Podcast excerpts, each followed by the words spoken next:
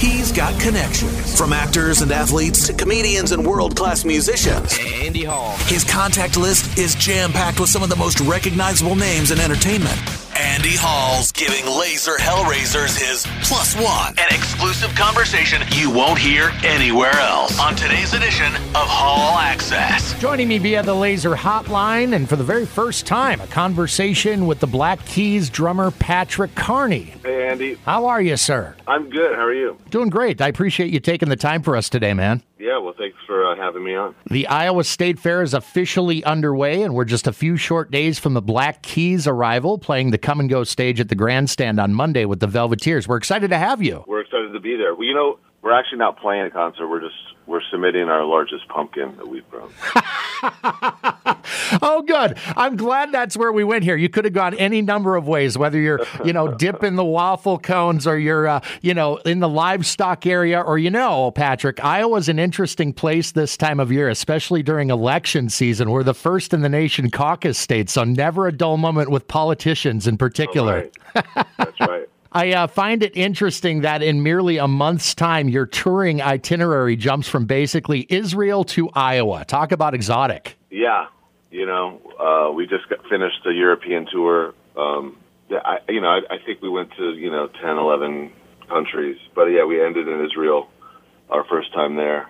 Yeah, we've been kind of we've been really busy actually this year. We've been in the studio January through May, and then doing some summer tour, some sh- summer shows in the U.S., and then uh, you know put, we're going to put a new record out next year. Yeah, I can't wait. I mean, we started seeing evidence that the Black Keys had begun work on some new music with the pictures of you and Dan at Sunset Sound back in April, and then the two of you with the legendary Alice Cooper in Nashville back in May. So, as it sits on August 10, Patrick, how are things progressing, and what, if anything, are you willing to share about what's coming out of the speakers? Well, yeah, I mean, the record's going to come out next year, and we'll announce the details, you know, closer towards the end of the year. But um, it's done. It's just being mixed.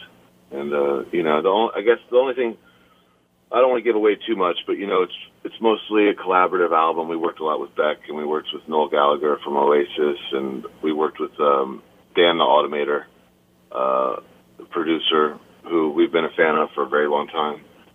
So it, we've just been, uh, you know, kind of jet setting around, you know, between Lo- uh, London and LA, and working in Nashville. The, the first five months of the year's grinding, and uh, and now we're in that spot where we're just, you know, we we have this guy that engineer that mixes our records, so we're just waiting for him to finish. But there's just a lot of songs he's going through, so it's been taking a while, but we're really happy with it. I think it's our best record. We can't wait to hear it. In terms of the collaborative effort you alluded to, how does that conversation begin? Is it a situation where you have a demo and someone says, Hey, I bet this would be awesome with so and so singing on it? Or in the case of like Good Love, for example, from Dropout Boogie, having a Billy Gibbons playing on it. How does that conversation start? Well, a song like Good Love on the last record, um, that was just written on the spot with the Billy Gibbons was in Nashville and we asked him to come by the studio and we just sat down and the he was in the studio for maybe a total of an hour.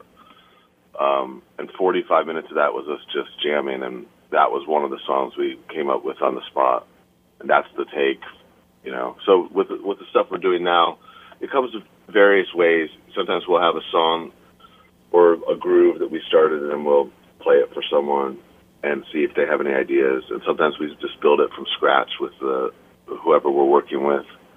But it's always Dan and I mostly creating the music, um, unless we're working with another producer, and then and then it's very collaborative from the ground up. 2019's Let's Rock followed a pretty lengthy hiatus for the Black Keys and marked the first release since Magic Potion in 2006 that you and Dan produced yourselves.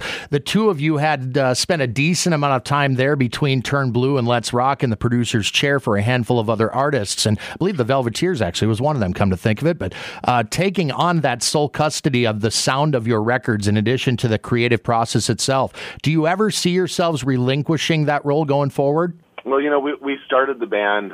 The band kind of just it, it, it started with because Dan and I like to record. Um, we like to make music on a, on our four tracks. So we would get together and just kind of uh, four track cassette recorders. So we would get together and just make stuff. And then we after we made our first records, um, our, the label that we were on was like, you know, you guys have to play concerts in order to like promote your music. so we didn't. We never played a concert after we finished our first record, you know. But recording's always been the thing that was the most exciting. Um, initially, you know, initially. Uh, but you know, Brothers was something that we made that was, except for the song "Tighten Up," which Danger Mouse uh, produced. The, the rest of the 14 songs in that we did ourselves. Um, yeah, you know, we've been working with uh, other producers on this record here and there. We definitely aren't opposed to it. It's just a different process. At this point, we're kind of open to whatever. There's certain things that we're really um, picky about as far as like the sonic quality of the music, uh, the way the drum sound or vocal sound. Uh, but when it comes to produ- uh, working with producers who are you know very musical, like Danger Mouse or Dan the Automator or something, um, those are the easiest collaborations for us because they don't, you know, we're all on the same page about the sonic, so then it just goes straight into the music. That makes sense. How do you determine when a demo is ready to be recorded? Is it, is the urge to perpetually tinker a struggle at all, or is there a definite endpoint where it's either good enough or it's not? So we never make demos. We just kind of make so we make final tracks, you know. So if we work on a song and we don't feel like it's right, you know, then we just probably will either try to retool what we have a little bit, or we'll or we'll just kind of move on. Um, but we've never sat around and just recorded demos, then gone into the studio because we write in the studio as we're, you know, it's like the process for us is like go to the studio, make up a song.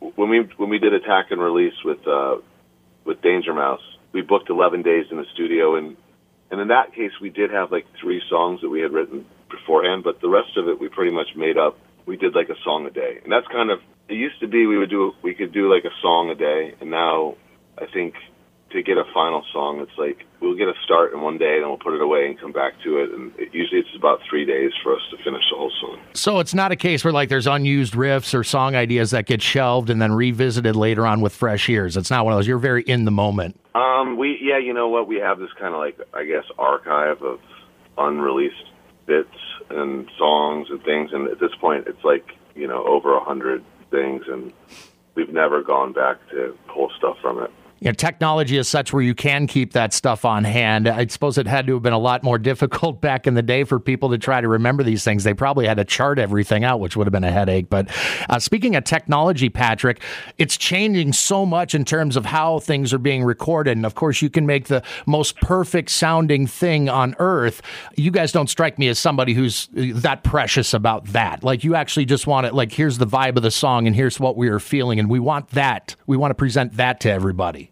We first started, you know, we just kind of, you know, we just worked within our means. We didn't have money to go to a real studio, and that was actually probably a good thing because, uh, you know, it forced us to kind of learn how everything works and do it ourselves. Um, and through that process, you know, you start listening to other people's records that you love and wondering how you get those sounds and you, you know and so we when we first started we were working on the cassette uh, then we moved to like reel to reel and early Pro Tools, and we've been through every format. And you know, at this point, we both love. You know, we we haven't recorded the tape in years, but we mix down to it sometimes. Um, but the the secret is uh, we discovered a long time ago that if you use the microphone preamplifier, the thing that makes the uh, you know the microphone loud enough to to have signal to record, we use you know a lot of old tube uh, preamps from the early 60s, late 50s. Mm. And, uh, you know, it's weird because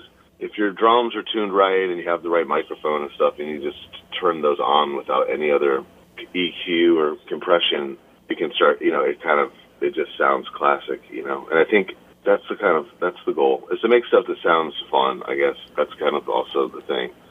I can't really listen to a lot of rock records from the 80s because it, they embraced, like, uh, that you know, early digital reverb and stuff all over the recordings, and it, it just sounds. It, even as a kid, you know, I remember listening to, you know, whatever would be, you know, Def Leppard or something, and just I couldn't get past the the sonic fingerprint. It just was not appealing to me. And my dad, you know, you know, born in 1949, he grew up, you know, listening to all classic rock, and he would put on something like Led Zeppelin or or Creedence Clearwater Revival, and it would to me always just sound so much better than whatever was on the radio. Yeah, man, two of my favorite bands you just mentioned there. Patrick Carney is my special guest. The Black Keys are playing the Iowa State Fair Grandstand on Monday night with the Velveteers. Tickets are available at iowastatefair.org.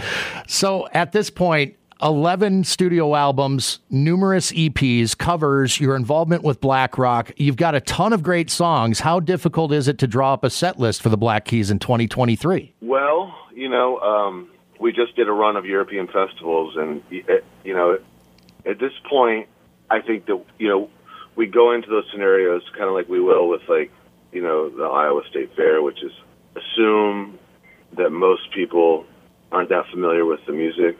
So when you're doing a big show like that, it's you know you've got to go to the songs that people know heavily.